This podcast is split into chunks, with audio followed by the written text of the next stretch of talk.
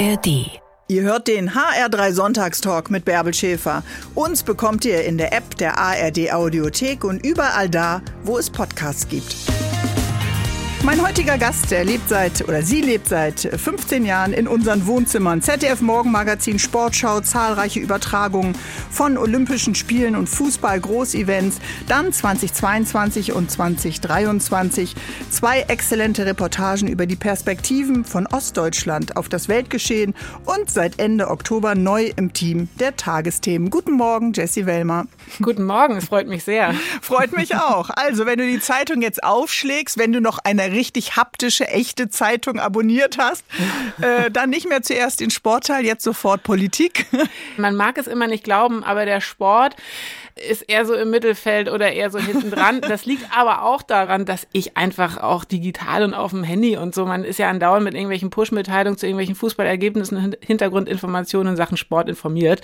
Also in der echten Zeitung finde ich das dann auch cool, mal den Meinungsteil okay, zu lesen. also Überdosis Sport ist noch immer da oder äh, langsam alle Apps schon gelöscht? Also ich muss ja zugeben, als ich jetzt mit den Tagesthemen angefangen habe, äh, vergangenen Herbst, da war ich schon richtig im Tunnel und habe gedacht, ey komm, ich habe jetzt überhaupt keine Zeit Zeit, mich mit Hansa Rostock oder dem ersten FC Köln oder so zu beschäftigen, sondern ich muss jetzt voll rein, ich muss alles lesen, ich muss alles inhalieren, was mit Politik und Gesellschaft zu tun hat und so. Und ich brauchte auch das in der Startphase einfach, dass ich da so richtig Gas ja. gegeben habe und da war nicht viel mit Sport. Und wenn dann die Sportkollegin in den Tagesthemen am Sonntag und Samstag gibt es ja immer einen Sportblog auch, dann da war, dann dachte ich schon, oh Gott, ich bin jetzt schon total weit weg. Jetzt ey. fragt die mich was zur Eintracht. Genau, was sage ich denn was, nur? Was sage ich denn nur? Genau. Und ich merke jetzt, wie sich das so ein bisschen angleicht gleich, weil ich wieder überhaupt Luft kriege, mich auch für andere Dinge zu interessieren als für meinen neuen Job und den Start dort. Aber das heißt, man muss schon äh, auch noch mal äh, sich anpassen, ja? Also die Herausforderungen sind natürlich hoch. Das Level hängt ja auch hoch, ne, bei den Tagesthemen. Ja, also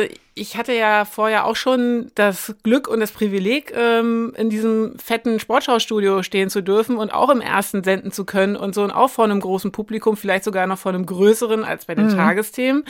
Aber natürlich ist das wie ein neuer Job, ja. Also es ist wie jeder andere, der in ein anderes Büro wechselt zu einer anderen Firma oder so. So ging es mir auch, auch wenn ich innerhalb des großen Vereins ARD bleibe. Es ist ein komplett neuer Job. Ich ähm, bin wahnsinnig aufgeregt gewesen, da zu starten. Ich habe immer noch irgendwie einen Adrenalineinschuss, obwohl das ja nun wirklich eine tägliche Sendung ist und so viel Adrenalin muss man in der Woche auch erstmal verkraften und so. und es hält sich auch alles, also ich, ich glaube, ich bin im grünen Bereich und mein Hausarzt muss sich keine Gedanken machen, aber es ist, es ist einfach ein anderer Job, das ist klar. Das stimmt. Wir als Sportfans, aber natürlich auch als Politikfans, lachen ja manchmal über äh, Antworten von Sport Sportlern mit diesem Ja gut, ich sag mal. Was genau. hat sich denn für dich geändert? Sind die Fragen, die man stellt als Journalistin, dann doch nochmal andere und die Antworten eben auch?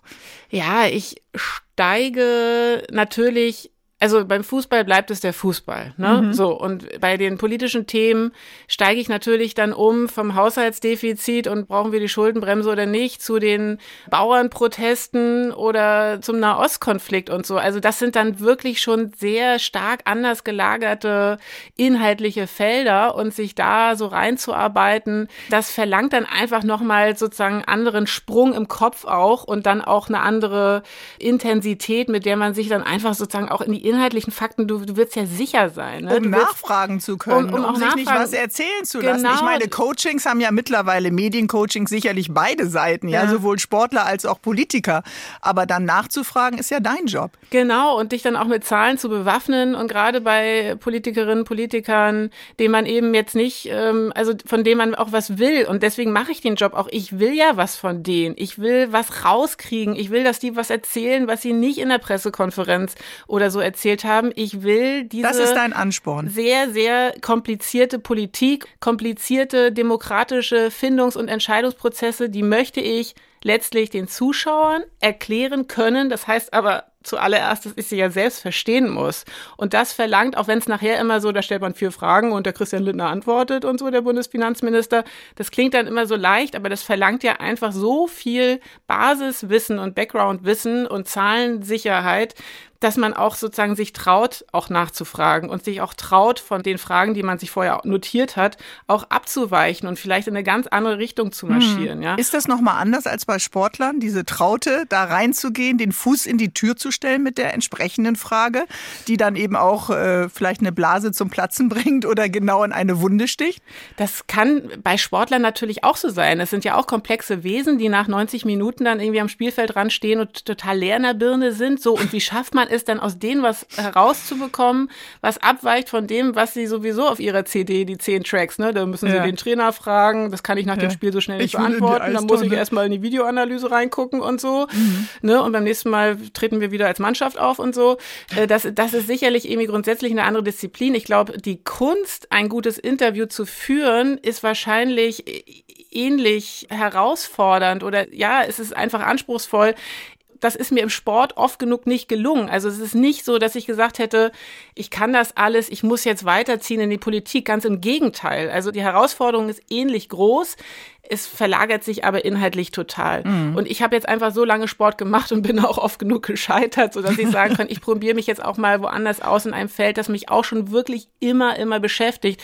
Denn ich bin ja jetzt nicht nur die Sporttröte immer gewesen, sondern ich habe ja nebenher auch das Mittagsmagazin, ähm, irgendwelche Corona-Extras, genau. Sondersendungen und so gemacht. Ich bin immer der Politik auch treu geblieben und das ist einfach etwas, was mich auch ja. immer verfolgt hat. Also und trotzdem müssen wir gleich nochmal nachfragen, ist es eben einfach nur ein Jobwechsel, ein Perspektiv Perspektivwechsel oder hat es eben auch dein Leben verändert? Und mhm. wir sprechen über dein neues äh, Buch oder dein Buch, Die neue Entfremdung, warum Ost- und Westdeutschland auseinanderdriften und was wir dagegen tun können. Bis gleich, liebe Jessie Wellmer. Bis gleich.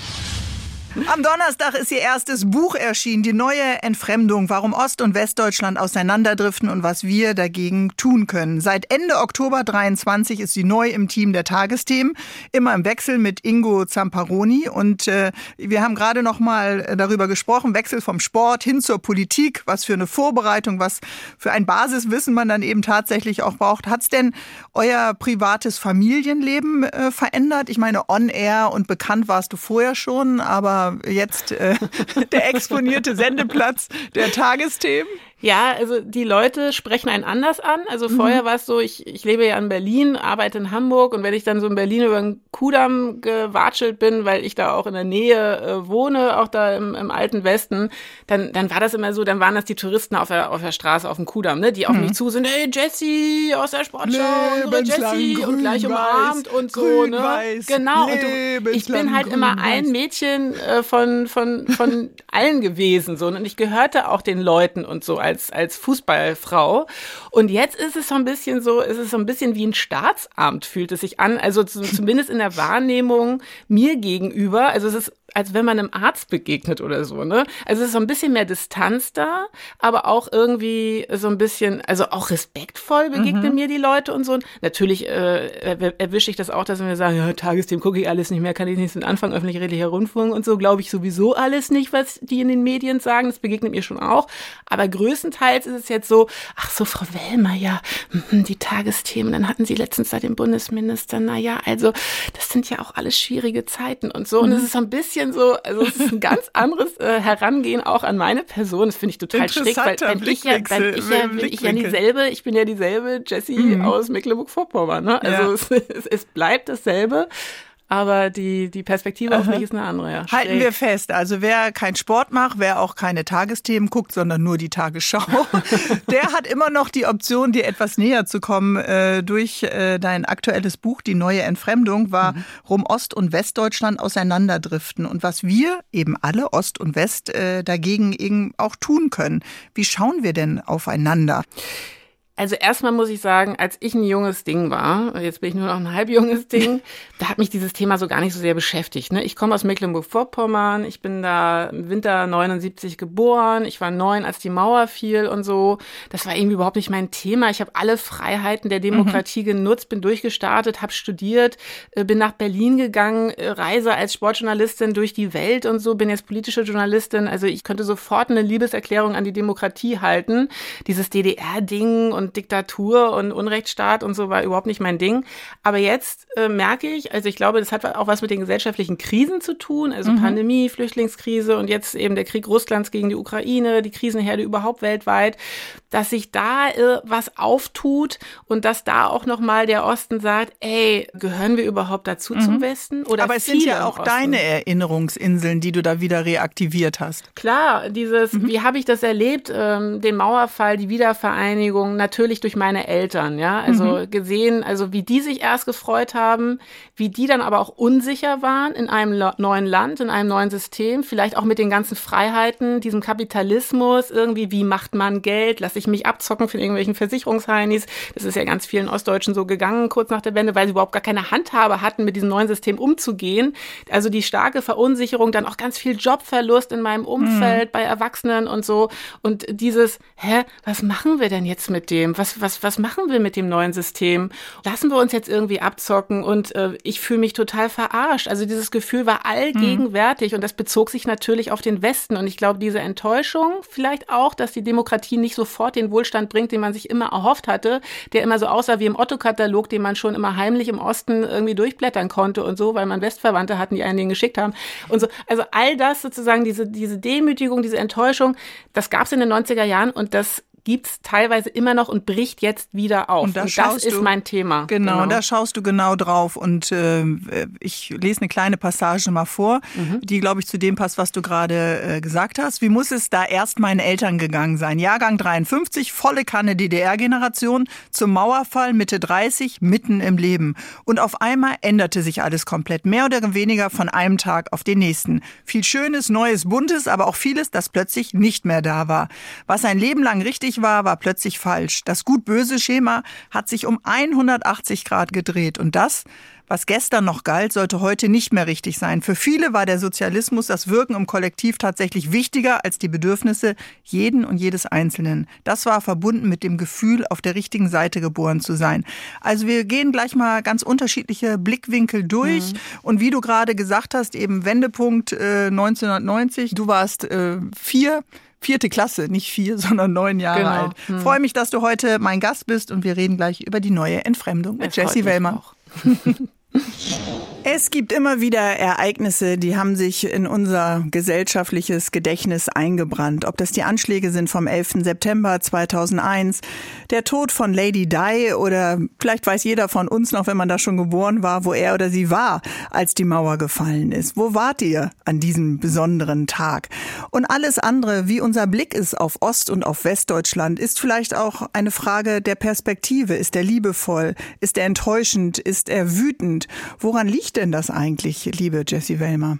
Ich glaube, das liegt daran, dass wir alle doch sehr gerne in unseren Blasen bleiben. Ne? Also es gibt ja verschiedene Studien darüber, zum Beispiel wie oft oder ob überhaupt schon Westdeutsche im Osten waren und wie viele. Und mhm. da heißt es, die gibt es Studien darüber, dass jeder Fünfte noch nicht im Osten war, noch nicht einmal, jeder Sechste und so. Daraus kann man natürlich, könnte man interpretieren, dass das Interesse des Westens gegenüber dem Osten ist immer noch groß. Und ähm, wenn so viele noch nicht im Osten waren, dann heißt es auch eben, sie machen sich ein Bild vom Osten irgendwie anders und häufig häufig ist das eben noch sehr stark von Vorurteilen und Stereotypen geprägt. Also der Osten, diese dunkle Ecke dieses Landes, ne, wo alles noch so ostig ist und die Zonen Gabi zu Hause ist und so. Ich übertreibe jetzt mal. Ich ähm, wollte gerade sagen. Genau, also ich, also, ich, ich überziehe jetzt mal. Und aus ostdeutscher Sicht ist das häufig, die interessieren hm. sich nicht für uns, hm. die sind nur äh, an Gewinnmaximierung interessiert. Mir begegnet jetzt ganz oft, wenn ich durch den Osten fahre, wenn ich frage, was ist denn für euch überhaupt noch Ostdeutsch? Ja, ich könnte das überhaupt so nicht mehr sagen. Dann sagen die, dass wir alle zusammenhalten, einer hilft dem anderen, also so eine Solidargemeinschaft, sowas gibt es im Westen nicht, dass jeder auf seinen eigenen mhm. Vorteil aus. Ist mir ganz, ganz oft begegnet und egal ob bei 80-Jährigen oder bei 20-Jährigen, mhm. sowas überlebt dann eben so ein Vorurteil. Und Aber finden die Diskussionen nicht auch in den Familien, in den Unternehmen, im Freundeskreis statt? So viele haben Ost und West äh, sich ineinander verliebt, geheiratet, Familien ja. gegründet. Also wir sehen es ja auf den äh, Bestsellerlisten. Du hast es ja auch nochmal geschrieben geschrieben. Der Autor Dirk Oschmann war mhm. lange jetzt oder ist immer noch in der Bestsellerliste und hat den Frust vieler Ostdeutschen in Worte äh, gefasst. Eben, was ja. du auch gerade gesagt, nicht dazugehören, äh, am Rande stehen. Auch du selbst, also Zitat, äh, du stellst fest, dass die Aufmerksamkeit für Ostfragen sich langsam erschöpft. Mhm. Äh, warum kommt die dennoch mit den Ossis? Also Zitat Ende. Äh, wir haben einen Ostbeauftragten. Wo mhm. verpassen wir denn äh, den Dialog, wenn du sagst, was wir dagegen tun können? Naja, wenn jetzt jeder mal jeder für sich überlegt. Ne? Mhm. Er, er wohnt in Frankfurt, wohnt in Köln, wohnt in München, in Hamburg und in Leipzig, in Dresden. Wie oft hat man wirklich Kontakt und wie oft redet man auch über dieses Thema? Mhm. Wie oft redet man über Vergangenheit, über die DDR, darüber, was der andere darüber denkt, wie man selbst darüber denkt? Also ich würde sagen, der Austausch tatsächlich und das, was man vielleicht im besten Fall danach Aufarbeitung nennen würde, nämlich sich gegenseitig Geschichten erzählen mhm. und auch sozusagen eine Haltung des anderen einfach zulassen und daraus einen Gewinn ziehen, nämlich eine Erkenntnis gewinnen. Sowas findet kaum statt. Also jeder bleibt doch mehr oder weniger in seinem mhm. Umfeld und was Dirk Oschmann zum Beispiel, der Autor, der dieses Wutbuch Buch geschrieben mhm. hat, also die Wut vieler Ostdeutsche in Worte gepackt hat, was ja ein riesiger Erfolg im Osten ist, weil alle darauf gewartet haben, dass endlich einer mal ausspricht, was sie fühlen, nämlich, dass mhm. sie wütend und gefrustet sind, wie Westdeutsche mit ihnen umgehen. Also der sagt ja, dass sich der Westen einfach nicht interessiert, nicht nachfragt und stattdessen, wenn es um Karriere geht, wenn es um Geld geht, also es ist viel mehr Geld sitzt im Westen, wenn es um Karrieren geht, die Wessis befördern sich immer gegenseitig. Also er formuliert eine Reihe von mhm. Vorwürfen, die seit Jahrzehnten im Osten einfach da sind und immer weiter mhm. wachsen und daraus erwächst einfach Frust. Aber du erlebst es ja auch. Also du bist mit den Reportagen im Land selber unterwegs Klar. gewesen und hast die Fragen gestellt, aber du oder wir erlebst es ja eben auch im privaten Freundeskreis. Freundeskreis. Also ja, aber das, aber das, ja ey, das Verrückte ist, Bärbel, wenn du mit den Leuten sprichst, also ich mit äh, vielen im Osten, dann ist eigentlich die Stimmung super, ne? Mhm. Also dann passt es eigentlich und dann sagen die, ja, wir hier in unserem kleinen Ort, wir haben jetzt das und das und mhm. der Betrieb macht jetzt auf und der Wäre es anders, wenn ich Fragen stellen würde, wenn ich aus Bremen komme und in äh, Köln und Wäre äh, Frankfurt? schwieriger. Du müsstest dich erstmal einlassen darauf, weil mhm. viele in Ostdeutschland sind erstmal geneigt zu sagen, der interessiert sich sowieso mhm. nicht. Würde das es zählen, dass meine Mutter aus Schwerin kommt, ich meine ganzen Ferien ja, Sommer in der ehemaligen DDR verbracht das habe? Wär, das würde schon, das würde schon was bringen, aber mhm. du hast eben sozusagen grundsätzlich als, als Person erstmal diese Prägung nicht, da ist die Skepsis einfach da, mhm. weil sie so oft Desinteresse oder eine Arroganz erlebt haben. Das gehört damit zur Kultur. Ne? Der Westen interessiert sich nicht. Und ich würde sagen, das ist eine Übertreibung und das hat sich aber so reingegangen graben. Also wenn man jetzt guckt, äh, der Westen ist mehr von Altersarmut betroffen als äh, der Osten. Es gibt auch im Westen ein Lohngefälle, ja. Äh, es gibt auch im Osten Menschen, die gut verdienen. Es gibt noch strukturelle Unterschiede. Klar, durchschnittlich äh, wird im Westen mehr vererbt als im Osten, aber äh, mittlerweile gibt es auch so Narrative. Die Rente im Osten ist viel schlechter. Es gab im vergangenen Sommer eine Rentenangleichung Angleichung, zwischen Ost und ja. West. Darüber hat kaum jemand gesprochen. Das wurde kaum sozusagen als Errungenschaft gefeiert mhm. Sondern das ging einfach unter, weil diese Narrative, dass man ungerecht behandelt wird, sind einfach irre stark. Und ich finde, Aber dann kommt man ja auch in so eine Art Verkapselung. Also wenn genau. man dann nicht sagt, äh, Dinge verändern sich ja auch und vielleicht müssen wir auch geduldiger sein, dann ja. müsste man ja auch anfangen, es zu korrigieren von beiden Seiten, von Ost und West. Genau. Und das passiert eben nicht, sondern jeder bleibt in seiner Wahrnehmung und damit ja auch in seiner Wahrheit. Und das ist dann auch irgendwann Ideologie. Und da will man nicht raus, weil es eben auch so bequem ist. Und das ist gefährlich. Und ich glaube, da sind wir an einem Punkt, Punkt, wenn es jetzt um Wahlen geht und wenn es jetzt auch in diesem Jahr um Landtagswahlen in drei ostdeutschen Bundesländern geht, wenn es immer darum geht, warum ist die AfD möglicherweise im Osten stärker als im Westen, das ist sie ja sozusagen zumindest in den Umfragen, dann spielt das auch immer eine Rolle, ja, also mhm. dass dieser Frust dazu führt und dieses Gefühl, noch gedemütigt zu sein, sich auch zu radikalisieren und eben auch zu sagen, dann zeigen wir es euch mhm. jetzt mal. Und da wird es dann natürlich äh, gefährlich für die Demokratie. Also ja, umso besser, dass wir heute mal drüber reden reden, ja? Ja, und dieses Gefühl, also ich habe mit neun die Demokratie kennenlernen dürfen und diese Vorstellung, ich könnte sie in der Mitte meines Lebens, äh, ich müsste sie zum, zumindest zum Teil wieder verabschieden oder so, ist für mich einfach wirklich schwer zu ertragen. Mhm. Ja? Wir und reden drüber, liebe Jessie Wellmer. Bis gleich. ja. Tschüss. Heute ist Sonntag, also Sonntagstalkzeit. Als die Mauer fiel, war mein Gast in der vierten Klasse, lebte in Mecklenburg-Vorpommern. Die Eltern waren Lehrer und Lehrerinnen und haben selbst gebasteltes auf Märkten verkauft, um sich dann im Supermarkt auch mal was aus dem Westen leisten zu können. Heute versteht sich Jessie Wellmer als Gesamtdeutsche, will Brücken bauen, für Verständnis sorgen und den Wessis aber eben auch klar machen, dass ihre Welt sich 1990 kaum verändert hat. Für Menschen in Ostdeutschland fielen selbst kleinste Selbstverständlichkeiten aber weg. Jessie Wellmer erinnert sich, also Du erinnerst dich, liebe Jessie, beispielsweise noch an die Brötchen beim Bäcker vor der Wende. Die Brötchen bei der Bäckerei bei uns um die Ecke in Güstrow, einer Kleinstadt in Mecklenburg-Vorpommern, die nannten sich auch Knüppelbrötchen, weil sie eben sehr klein, sehr kompakt, also mit der Semmel oder mit der Schrippe oder mit dem Luftbrötchen haben wir damals mhm. auch zu den Westbrötchen gesagt, weil die uns immer so aufgeblasen erschienen und so leicht und die wiegen ja irgendwie kaum 20 Gramm so gefühlt.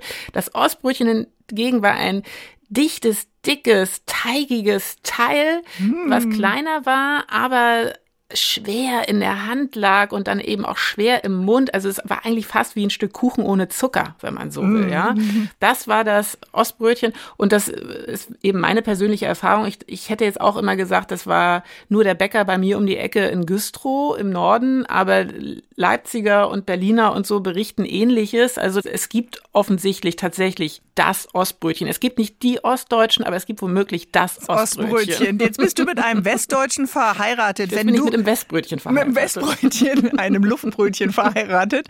Und wenn ihr äh, nach Güstrow fahrt, ist ja ungefähr, ich weiß nicht, halbe Autostunde oder so, ne, von Rostock äh, entfernt. Äh, wie schaust du dann auf Güstrow? Wie gehst du, äh, die ja nach dem Abi nach Berlin gegangen ist, äh, weg aus MacPom, ähm, auf Güstrow. Renaissance-Schloss erinnere ich. Ja, Renaissance-Schloss, dann äh, Uwe Jonsson, der mhm. Schriftsteller, der über der Güstrow geschrieben hat, mhm. in Güstrow gewohnt hat, Ernst Barlach, ähm, Bildhauer mit dem schwebenden Engel, Engel. im Dom mhm. von Güstrow, der da eben auch diese Kulturgeschichte dieser Stadt äh, sehr prägt und ich liebe diese Stadt. Das ist eine wunderbare ähm, Stadt, norddeutsche Stadt mit diesem, du hast es schon gesagt, Renaissance-Schloss und es werden immer noch Busladungen Rentner ausgekippt, die sich dieses Schloss anschauen und diese Stadt anschauen und das ist irgendwie auch immer Teil meines Lebens gewesen, dass auch Menschen in diese Stadt kommen, weil sie eben so hübsch ist. Es ist und das prägt eben viele kleine und mittelgroße Städte im Osten auch eine verlassene Stadt, mhm. weil immer noch viele junge Menschen, äh, also jetzt ist Mecklenburg-Vorpommern ja auch eine strukturschwache Gegend, woanders hingehen müssen, um dort Arbeit zu suchen, um dort ihr Glück zu suchen. Und so ging es mir auch. Ich bin nach Berlin gegangen. Ich wollte unbedingt nach Berlin. Ich wollte da immer studieren und so. Äh, und das habe ich auch getan. Ich habe in 19 die Stadt verlassen. Und auch das, ähm, wenn du mich fragst, wie gucke ich auf Güstrow, mhm. schwingt dann mit. Ich bin die, die abgehauen ist. Und ich bin nicht die Einzige, sondern ich kann mich an niemanden in meinem Abiturjahrgang erinnern, der überhaupt geblieben wäre. Mhm. Ja, also einige sind vielleicht nach Rostock, aber die meisten sind nach Hamburg, nach Berlin, nach Leipzig, ins Ausland weg, weg, einfach weg. Mhm. Und das gehört natürlich auch dazu. Der Osten ist jetzt ja demografisch gesehen viel älter als der Westen. Es ist einfach ein altes Land. Ja, mhm. und das ist auch Weil schade zuerst die gut sehen. ausgebildeten jungen Frauen dann gegangen sind, dann genau. eben auch viele junge Männer. Äh, und wie ja. du eben auch vorhin schon gesagt hast, viele Westdeutsche waren noch nie in Halle, Eisenach, Potsdam oder Schwerin, aber viele Ostdeutsche vielleicht eher schon mal in Kassel, Frankfurt, Heidelberg oder Hannover. Ja. Und trotzdem komme ich nochmal zurück auf diese, was ich vorhin gesagt habe, mit den unterschiedlichen äh, Dialekten vielleicht. In Italien ziehen sich Norden und Süden regelmäßig auf. In Frankreich schimpfen mhm. alle auf die Hauptstädte in Paris. In Belgien und der Schweiz fallen die Regionen Regionen ja sogar durch verschiedene Sprachen auf. Mhm. Warum haben wir nicht eine Leichtigkeit in dem, wie wir aufeinander blicken? Warum ist da so ein tiefer Schmerz dabei?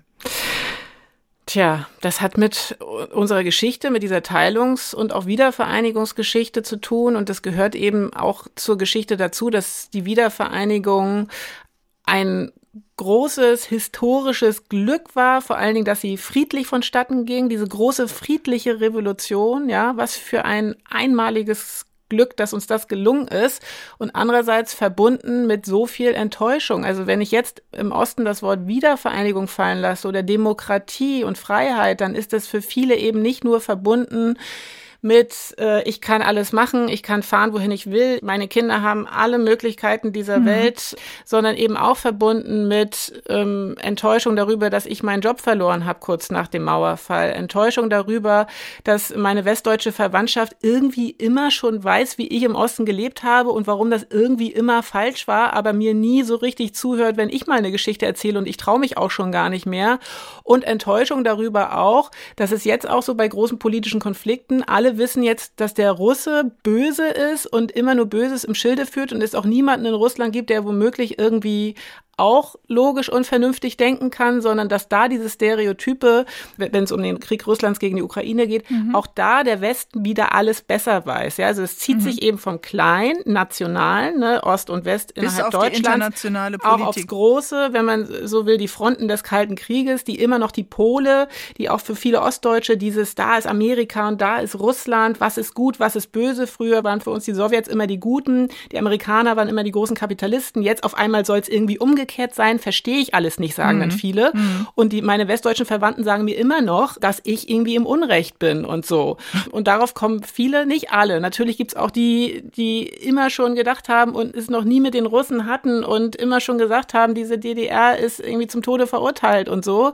Und die für die friedliche Revolution auch wirklich auf die Straße gegangen sind und gekämpft haben. Aber das haben eben nicht alle getan. So, es, es, es mhm. gibt eben Unterschiede. Und, ähm, und, diese, und das spielt eben alles zusammen mhm. auf sehr, sehr vielen verschiedenen Ebenen. Und ich halte fest, es geht darum zu erzählen und es geht einfach darum, auch zuzuhören.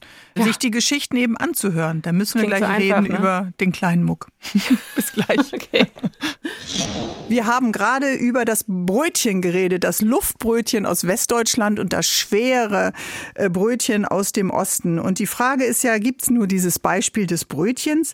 Ähm, Jessie Wellmer, Tagesthemenmoderatorin, Journalistin und äh, die neue Entfremdung heißt ihr neues Buch. Aber Jessie, Brötchen sind ja nur ein kleiner Teil des Lebens ähm, vielleicht jetzt gerade am Sonntagmorgen bei vielen Menschen präsent am Frühstückstisch. Aber gibt es das auch noch in anderen Bereichen, bei der Musik, bei Schauspielern, äh, im Sport? Ja, doch, ja, wenn du sagst Sport, da geht's mir oft so, wenn ich durch den Osten fahre und unterwegs bin, gerade bei Älteren, die sind ja noch sehr verhaftet auch in dieser erfolgreichen Geschichte des DDR-Sports. Ja, mhm. also dass DDR-Sportlerinnen und Sportler bei Olympischen Spielen und bei Großereignissen immer vorne mit dabei waren und so. Also dieses Leistungssportprinzip mhm. im Osten, was ja sehr stark gefördert wurde. Was schon in den Grundschulen natürlich äh, gefördert und Ganz vermessen anders. wurde. Ja, ja und, und sicherlich mit großer Präzision mhm. und großem Ehrgeiz verfolgt wurde und auch sicherlich deshalb so erfolgreich war. Natürlich auch, weil es einen großen Missbrauch gab und so. Aber äh, ja, ja, im Sport spielt das dann, insofern gibt es diese Teilung auch noch oder eine unterschiedliche Kulturgeschichte, wenn man so will, im Osten und im Westen. Also auch da merke ich, äh, gerade wenn du sagst, da gibt es eine Angleichung, nö, ich würde auch sagen, auch da gibt es noch ähm, mhm. Unterschiede. Und wenn heute eben im, im Biathlon oder sonst wo, wo im Biathlon sind die Deutschen ja recht erfolgreich, aber in anderen sagen. Sportarten, in der Leichtathletik, in der Leichtathletik dann gerade mal das Finale erreichen mhm. im Sprint oder Fünfter werden oder Neunter oder so, dann heißt es aus dem Osten oft, und das sollen wir jetzt schön finden. Ne? Mhm. Das soll jetzt was Gutes sein. Es ist doch totaler Quatsch. Es geht ums Gewinnen, ums Verlieren und es geht vor allen Dingen ums Gewinnen. Mhm. Und so. Also da gibt's auch noch Unterschiede. Und ich würde sagen. Äh, Aber das betrifft ja dann eher die, die das auch noch so erlebt haben. Also für ja. die heute 15, 20, 25, 30, 40-Jährigen äh, okay, ist das du, doch nicht mehr so. Für wen gilt der Blick dann?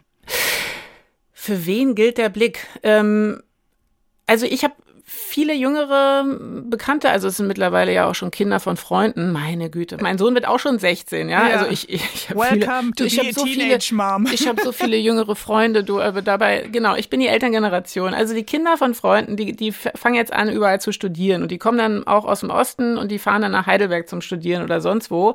Und die haben noch nie gepeilt, dass es Unterschiede gab, aber in Heidelberg und in Frankfurt auf einmal merken sie, dass sie offenbar anders sind als die anderen Kinder, weil sie nämlich da immer noch sehr stark in der Minderheit sind, was natürlich rein numerisch, quantitativ so ist. Es gibt eben 15 Prozent der Leute leben in Ostdeutschland und der Westen ist eben sehr viel größer und eben Bevölkerung stärker, ist schon klar. Aber die werden dann eben auch noch mit stark mit äh, Vorurteilen und mit Desinteresse der westdeutschen Jugendlichen und Heranwachsenden konfrontiert, die und merken dann auf einmal, mein Gott, der weiß ja wirklich nichts über den Osten. Und dann mhm. kommen die alten Witze wieder, ne? Mhm. Und dann kommt tatsächlich die Zonengabi und dann kommt die Banane und das ist dann irgendwie ein Aber Schenkel. das wird doch dann von den Eltern und Großeltern, das, das ist doch wie bei anderen ja. Das, das also sagen wir bei rassistischen Vorurteilen dann wieder übertragen. Also ja. ein Bremer und ein Bochumer, Bochumerin, so schreibst du es ja auch, wird auf einer Party wahrscheinlich nicht gefragt, warum habt ihr das in der DDR damals eigentlich alles mitgemacht und gibt es ein mhm. unschuldiges Leben im Unrechtsstaat? Also all diese Dinge oder Zonengabi hast du gerade noch mal mhm. erwähnt, äh, der berühmte Titanic-Titel. Äh, das wird auch heute noch mal jungen Studenten äh, ja, wieder präsentiert. Es ist Wie lange hält sich das? Tja, also jetzt sind wir erst eine Generation wirklich entfernt. Ne? Also 30, wenn man immer sagt, eine Generation 30 Jahre, zumindest die gibt es diese Rechnung, dann sind wir noch nicht so weit weg.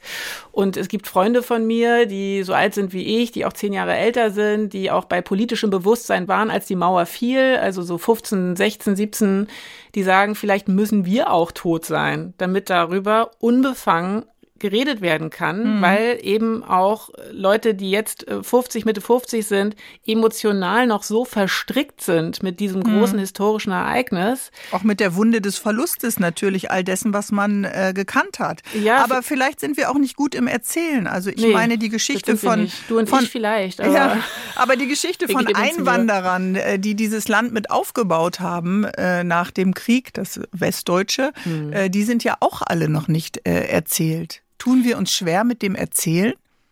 Auch ja. der Wunden? Ja, und wir merken doch, wenn wir mit unseren Eltern zusammensitzen, also ich merke das auch, mhm. und es geht dann um die DDR und es geht dann vielleicht um diese ganzen heiklen Fragen, äh, wie weit wart ihr bereit zu gehen, wer wusste mhm. eigentlich was, wusstet ihr, wer bei der Stasi war und wer nicht und so, ne? Mhm. Das ist schwierig, diese Fragen zu stellen, weil ähm, die Elterngeneration, und da meine ich jetzt nicht unbedingt meine Eltern, die bemühen sich sehr, sehr, sehr um Offenheit, aber vielen anderen geht's ja so, das wissen Leute aus Gespräch mit ihren eigenen Eltern, die sind dann noch sehr nah dran an der Vergangenheit und an einem System, das es nicht mehr gibt. Und wir sind aber wahnsinnig nah dran an unseren Eltern. Und ich will eben nicht total brechen mit dieser Generation. Und vielleicht wäre es aber notwendig, um wirklich mhm. klar und offen Dinge auszusprechen. Und das ja. geht dann eben nur in der Konfrontation. Mhm. Und da geht's eben auch um Dinge, und die das jemand kennt man ja auch andere Zeit, andere, anderes äh, Weltgeschehen. Aber das war ja auch bei Kindern und Enkelkindern der Nazi-Generation. So, da wollte man auch Menschen, die man liebt und denen man nah ist, nicht verletzen. Also meine Mutter ist aus der DDR als die Mauer dann gebaut wurde, noch auf den Netzendrücker äh, abgehauen und mhm. war auch in so einem Übergangslager und hat dann erzählt. Aber vielleicht geht es darum, eben diese Fragen dann trotzdem äh, zu stellen. Ja. Ich stelle dir gleich und noch ein paar, liebe Jessie. Ja? ich gleich immer weiter sagen. Ja, ich merke das schon, aber jetzt müssen wir ein bisschen Musik spielen. Okay. Es tut mir leid, es ist leider vertraglich Nein, so geregelt. Es gibt einen Song. Bis gleich. Carrie Hilton, I like. I like my Gast heute, Jessie Wilmer. Sie ist eine von 20 Prozent. Jeder fünfte Deutsche stammt aus Ostdeutschland. Sie ist, äh, oder viele sind dann eben mit den Fernsehsendungen wie Mach's mit aufgewachsen oder mussten die zehn Gebote der Jungpioniere lernen. Jessie Wilmer ist eben eine von ihnen. Jessie, jeder fünfte Deutsche stammt aus Ostdeutschland, aber nur jede dreizehnte Führungsposition im Bundesministerien oder Behörden ist mit Ostdeutschen besetzt. Zeit für eine Quote?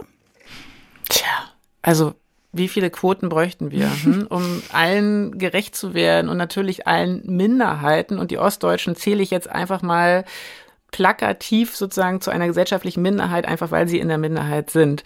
Ähm, totaler Quatsch. Also eine Ostquote, also wirklich, also abgesehen davon, dass es genügend Leute gibt, die auch zu mir sagen, haben wir nicht andere gesellschaftliche Probleme mhm. als jetzt irgendwie die Ossis? Und ich würde sagen, es ist nun mal immer noch ein gesellschaftliches Problem, weil es ist einfach eine große Anzahl von Leuten, die Ostdeutschen, und die haben nun mal irgendwie Bedürfnisse und eine andere Sicht auf die Dinge und auf die Geschichte. Aber eine Ostquote bringt, glaube ich, überhaupt nichts, weil der Westen oder viele im Westen oder westdeutsche Führungsetagen schließen irgendwie Ostdeutsche vielleicht aus Gedankenlosigkeit aus oder befördern sich gegenseitig, weil sie irgendwie die Birne nicht anschalten. Aber sie tun das ja nicht, um den Osten klein zu halten. Zumindest ist das meine These, auch in meinem mhm. Buch und ich würde sagen auch in meinem Leben. So habe ich es auch nicht erfahren.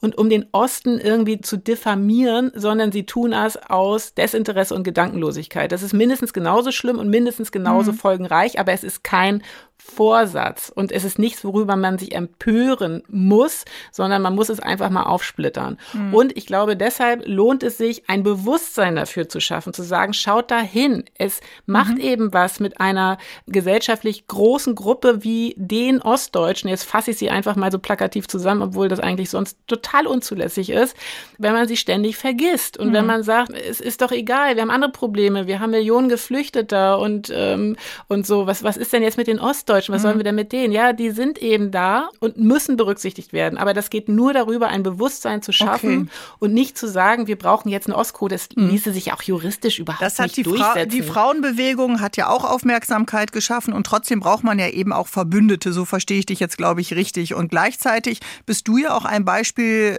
äh, dafür zu sagen, äh, ich hatte Träume, ich wollte los und ich habe eben nicht in Leipzig äh, studiert, sondern du wolltest auch nach Berlin. Mhm. du bist aufgebrochen, du warst aktiv, äh, du hast dich eingebracht, du hast diese Position bekommen. Das ist ja auch häufig eine Haltung zu sagen, äh, wenn eine Schieflage da ist, werde aktiv.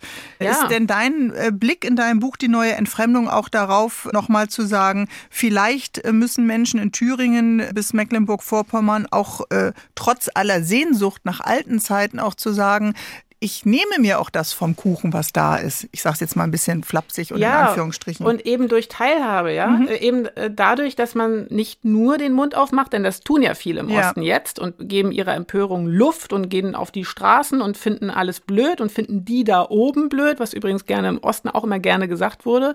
Jetzt mittlerweile im Westen höre ich das mhm. auch sehr oft, die was da oben. Was aber schon gefährlich wird, weil das genau. dieses die da oben dann auch zu einem Demokratieverlust ja führt. Genau, sondern jeder in Thüringen, aber auch in Nordrhein-Westfalen Westfalen und in Hessen kann sagen, ich nehme teil, ich gehe in den Sportverein, ich gehe meinetwegen auch auf die Straße protestieren, ich gehe in ein Ehrenamt und so, ich nehme teil an dieser Demokratie und ich nutze alle Möglichkeiten und die gibt es eben glücklicherweise in diesem Land und in diesem System, ähm, seine Meinung zu äußern, mit anderen zu teilen, Gemeinschaften zu bilden und damit auch was bewegen zu können. Und das gab es im Osten und in der DDR eben in diesem System so nicht. Es gab mehr oder weniger Scheinwahlen, aber letztendlich hat jeder irgendwie nur das gleiche Kreuz auf dem Zettel gemacht und so. Mhm. Und das ist eben ein Unterschied und das schmerzt mich eben sehr, wenn viele aus einem Gefühl der Verletztheit heraus äh, und aus einer milder werdenden Sicht in Richtung Vergangenheit jetzt die Diktatur ähm, oder die Autokratie auf Augenhöhe mit der Demokratie verhandeln mhm. und möglicherweise gar nicht sagen können, was ist denn jetzt eigentlich besser und was ist denn jetzt eigentlich schlechter. Mhm. Und das tut mir wahnsinnig weh und ich glaube, das gibt es mittlerweile aber im Westen auch dass das viele die Demokratie für zu selbstverständlich nehmen. Es gibt eine Studie bei unter 30-Jährigen, da wurden junge Menschen gefragt, unter 30, was ist denn jetzt irgendwie toller, Demokratie oder Autokratie, was würdet ihr jetzt irgendwie befürworten? Und da haben auch ein Viertel mhm. im Westen geantwortet, sie hätten nichts gegen einen Führer, mhm. ja, also und gegen einen sind Diktator. Ja, sind ja erschreckende äh, äh Zahlen und ja. darauf lass uns gleich nochmal blicken. Aber das, was du gerade nochmal angesprochen hast, zu sagen, ja, engagiert äh, euch, das kann ja jeder in jedem Ort, in jedem Bundesland tatsächlich tun. Wäre das etwas, was du sagen würdest, was wir dagegen tun können, sich einzubringen? Da würde ich gleich gerne weitermachen mit dir. Liebe Jessie Wellmer, du bist mein Gast heute im Sonntagstalk. Die Journalistin Jessie Wellmer ist aufgewachsen in Güstrow in Mecklenburg-Vorpommern. Sie lebt in Berlin mittlerweile. Die neue Entfremdung heißt ihr Buch, mit dem sie Brücken bauen will. Denn ihr Eindruck ist, die Kluft zwischen Ost und West wird wieder größer. Das merkt man natürlich auch beim Blick auf die anstehenden drei Landtagswahlen. Wenn Menschen im Westen Sorgen haben, dass sich im Osten viele von der Demokratie verabschiedet haben oder verabschieden wollen. Nicht demokratische Kräfte sind natürlich auch bei uns im Westen äh, leider erfolgreich. Aber warum sind die ausgerechnet dort so stark, wo Menschen noch erlebt haben, wie es ist, keine Demokratie zu haben, Jesse? Es ist kein reines Ostphänomen. Ich würde sagen, die AfD ist in ostdeutschen Bundesländern erfolgreicher, weil vielleicht mehr Nährboden da ist. Die Skepsis gegenüber demokratischen Institutionen ist größer. Das hat mit der Geschichte zu tun und, und mit der DDR-Geschichte zu tun.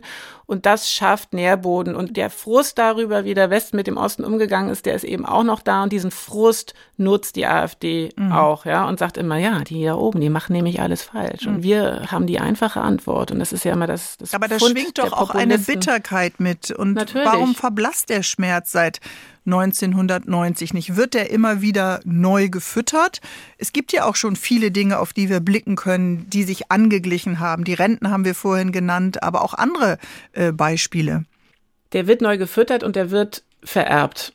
Und der wird vererbt äh, in Ost übrigens wie in West. Diese Bitterkeit darüber, dass die da drüben, äh, die im Osten und die im Westen, äh, irgendwie so ticken, wie man glaubt, dass sie ticken. Man weiß aber nichts über sie. Wir beide haben es ja schon häufiger besprochen, wir reden zu wenig, mhm. wir erzählen uns zu wenig, wir lassen zu wenig auch einfach mal stehen. Deswegen habe ich das in den Dokumentationen zwei bislang auch immer versucht und es wird auch noch eine neue geben. Da geht es dann auch um die Demokratie und um die Frage, rinnt sie uns vielleicht einfach durch die Finger und wir merken es gar nicht richtig, ne? Mhm. weil uns was ganz Wertvolles abhanden kommt, aber wir schnallen es gar nicht, sondern ja. wir lassen es irgendwie so laufen. Josef ist, glaube ich, einer deiner Westdeutschen gewesen. Der hat sein halbes Leben lang in Ostdeutschland gelebt und ist für dein Buch auch interviewt worden. Der sagt, bis heute verlaufen die Auseinandersetzungen häufig nach dem Prinzip, Politik hat zu funktionieren wie ja. Lieferando. Ja. Hat zu machen, was ich will, sonst weg mit ihnen. Hat man ja schon einmal hingekriegt. Genau. Es habe sich eine Unkultur des Nicht-Diskutieren-Wollens ausgebreitet. Ich kenne das auch aus den Zuschauerbriefen an mich. Viele der Absender kommen schlechter mit klar, dass es Widerspruch gibt.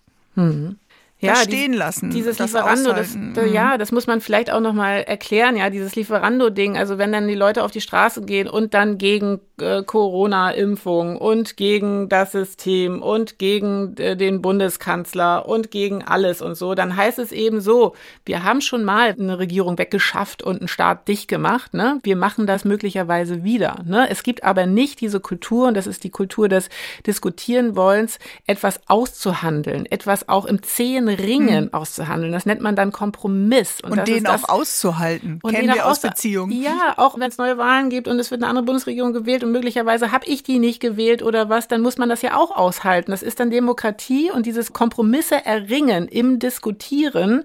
Sowas gab es eben zu DDR-Zeiten auf politischer Ebene überhaupt nicht. Ja, mhm. und das muss man üben und das muss man lernen. Und dazu hatte eben der Westen verhältnismäßig und vergleichsweise lange Zeit und der Osten eben nicht. Mhm. Und deswegen gibt es dort eine andere Kultur. Aber was ich auch merke, wenn ich durch den Osten fahre, gerade wenn jetzt immer die Rede davon ist, dass die AfD da so erfolgreich ist und wie die Menschen dort sind und so ist er in der Bremerhaven, in Dortmund und äh, hier in Hessen sind sie auch erfolgreich. Ja, sind sie auch erfolgreich. Sie sind noch. Äh, aber die Machtverhältnisse man, man muss sagen, sie sind deutlich erfolgreicher. Aber, aber die Machtverhältnisse werden sich nicht ändern, wenn sie dann ein ganzes Bundesland regieren könnten, sollten sie die Wahl gewinnen.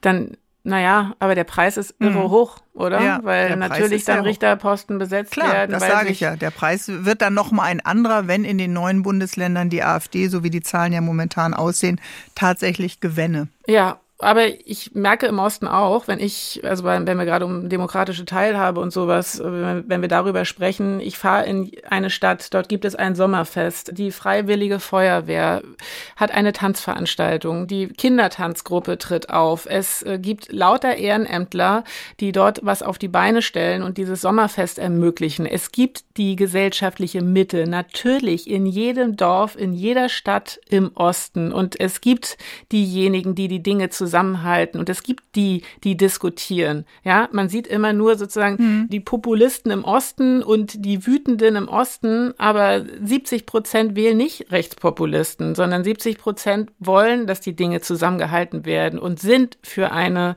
geglückte Wiedervereinigung und wollen die Dinge besprechen und so man neigt immer dazu, es sehr, sehr stark zu verallgemeinern. Und ich beobachte mich jetzt auch selbst immer dabei, wenn man sagt, die da, die da, wer so. Aber es gibt natürlich tausend unterschiedliche Erzählungen, auch über den mhm. Osten und so und auch aus eigener Ostperspektive. Es gibt so viele unterschiedliche Lebensgeschichten und so.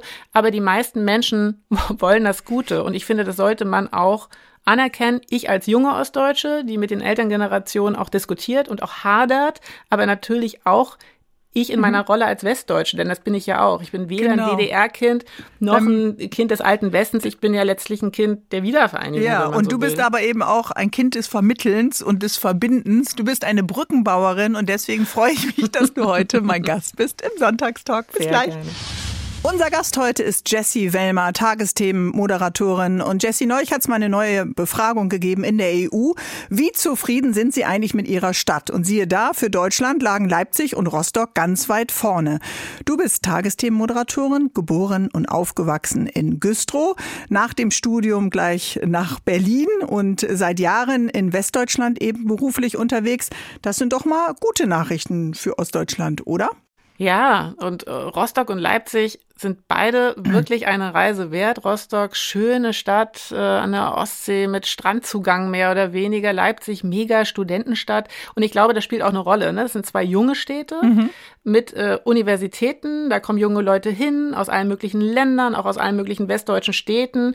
Und ähm, da gehen auch Ostdeutsche hin und da kommen auch Ostdeutsche hin zurück, wenn sie vorher möglicherweise im Ausland oder im Westen waren. Mhm. Und ich glaube, das ist echt eine Chance. Mhm. Ja, also das, das auf solche Punkte auch zu schauen, das anzusprechen. Genau. Und du hast ja diese Lust am Vermitteln, du hast die Lust am Verbinden, dass Gesellschaften auch wieder zusammenwachsen und nicht auseinanderdriften. Wir hatten eine ostdeutsche Kanzlerin, wir haben auch äh, Minister natürlich, Ministerpräsidenten und Präsidentinnen, die aus äh, Ostdeutschland in Funktion sind.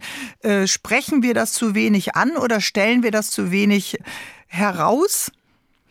Wir hatten also auch einen ostdeutschen Bundespräsidenten, Bundespräsidenten hatten ne, wir mit, auch, mit ja, Joachim genau. Gauck. Ganz ähm, genau ja, es lässt sich eben allein darauf kein Selbstbewusstsein aufbauen. Ne? Mhm. Du machst das am Beispiel es, vielleicht von Vitello mehr. Tornato fest. Ist schon ein bisschen länger her, weil das ungefähr nach dem Mauerfall war, aber vielleicht ist das noch ja, die Wunde, die ja, Vitello genau. Tornato Wunde. Da, genau, da hat ein Freund erzählt, der war selbst Republikflüchtling, der wollte in den Westen, war offen für eine neue Gesellschaft, für eine liberale Demokratie, also überhaupt nichts äh, Verkrampftes oder so und sagte dann, naja, und dann muss ich mir aber irgendwie von meinen westdeutschen Freunden dann irgendwie Vorwurfs mäßig anhören, ach, du weißt nicht, was Vitello Tonato ist? Und da war dann selbst der verletzt, ja, mhm. der überhaupt keinen Frust, überhaupt nichts geschoben hat, selbst der dann, ja. Und so, so sensibel ist eben dieses Thema und so sensibel ist es bei vielen eben immer noch. Insofern darf man es nicht unterschätzen.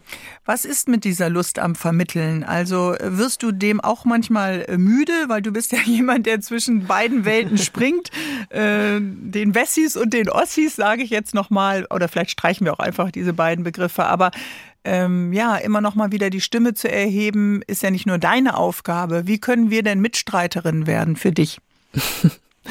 Also ich merke an mir selbst manchmal auch, ich bleib auch gerne in meiner Großstadtblase, ne, mhm. wo alles irgendwie so seinen, seinen Gang geht und ähm, ich es mir bequem machen kann. Und ich habe aber eben dieses andere. Ich habe eben auch meine ostdeutschen Eltern und meine ostdeutsche Heimat und ich komme aus der Nummer auch nicht mehr raus. Je älter ich werde, desto mehr Verantwortungsbewusstsein empfinde ich. Und mir macht einfach das Quatschen immer mehr Spaß. Ich war eigentlich ein schüchternes Kind, ich hatte es nicht so mit dem Reden. Und je mehr ich da aber irgendwie eine Aufgabe drin sehe und irgendwie auch eine Vermittlungsposition sehe, desto mehr Freude habe ich daran. Und ich würde sagen, dieses Vermitteln wollen und dieses Reden und überhaupt in Kontakt treten mit Menschen, auch was über Menschen wirklich erfahren wollen und deren Geschichten hören wollen, das ist eine Qualität, die ich jetzt im Alter entwickle. Und das kann ich nur jedem raten, dass das Jetzt kokettierst du aber mit dem Alter. Also da ist Widerspruch gefordert. Naja, jetzt im Erwachsenenalter. ja, genau. Na, also, also, und wer sonst Lust hat, kann sich einfach auch nochmal die neue Entfremdung äh, vornehmen, ne? Und es ist, lesen und auf diese Reise gehen und ja. dann vielleicht selbst zum Brückenbauer oder zur Brückenbauerin werden. Sehr gerne. Ich hätte nichts dagegen. Kommt zu mir. Ja, Kommt oder äh, hört einfach nochmal unseren Podcast. Dieses Gespräch könnt ihr natürlich auch nachhören in der ARD Audiothek. Und dich sehen wir dann auch wieder in den Tagesthemen. Vielen Dank für das Gespräch, liebe Jessie Wellmer. Bis demnächst. Ich danke auch. Bärbel Schäfer, der Sonntagstalk in HR3. Wenn ihr denkt, Mist, jetzt haben sie mich ertappt, ich muss auch mal die Perspektive Ostdeutscher besser kennenlernen, dann hört doch mal rein in Exquisit, den Podcast vom MDR Sachsen. Da geht es ums Leben im Osten, vor und nach der Wiedervereinigung, über den James Bond der DDR, Fasching im Osten, den Geruch der DDR und vieles mehr. Findet ihr in der ARD Audiothek. Exquisit, das Leben im Osten.